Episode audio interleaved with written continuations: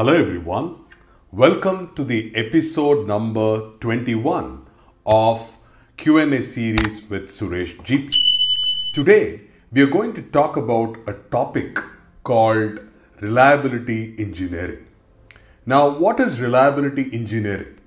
Reliability engineering refers to the systemic TIC application or best engineering practices and techniques to make more reliable products in a cost effective manner.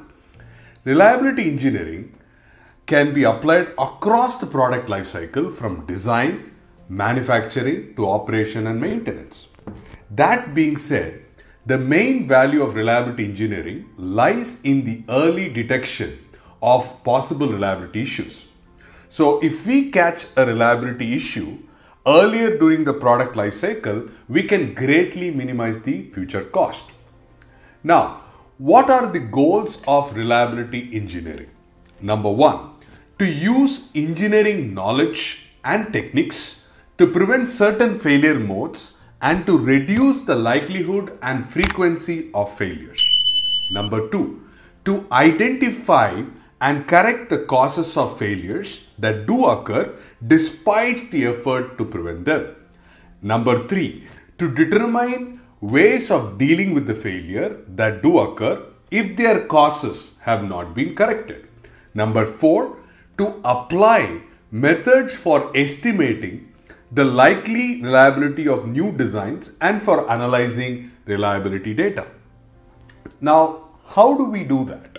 We do this based on a reliability assessment.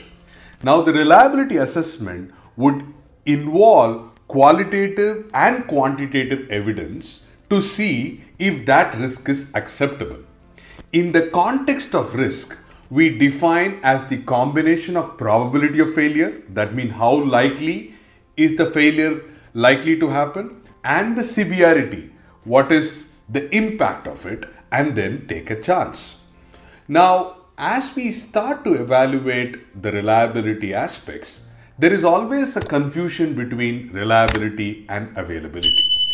So, availability shows the percentage of time that a system is available to perform what it is designed to do. So, you would say it is 99.9% available. That means about 52 minutes is available for whole year for scheduled maintenance. Now, availability is impacted by both reliability and maintainability. So, more reliable systems will experience fewer failures, which will improve their availability. Similarly, the faster you perform scheduled maintenance, the less downtime you will have, which again leads to increased amount of availability. So, reliability engineering as a concept can be applied in any walk of your product lifecycle and which will be an inherent aspects to think if you are a site reliability engineer.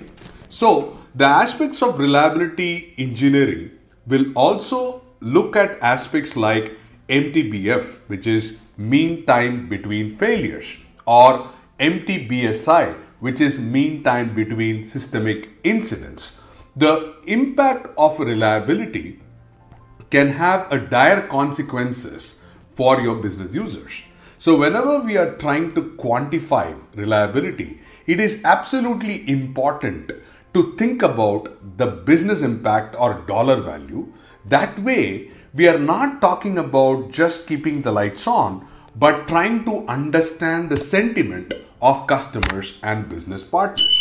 So, reliability, maintainability, availability, capacity, all these parameters are plugged under a category called fit for use.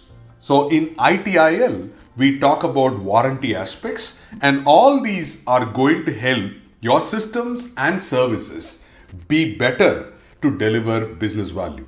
I hope that this episode of reliability engineering was useful to understand the different facets, the goals, the reliability assessment, and how it differs from availability. I look forward to seeing you in our next episode of Q&A series. Until then, stay in touch and put it on the comments window if you need any more questions to answer on DevOps or SRE. Thank you very much for watching.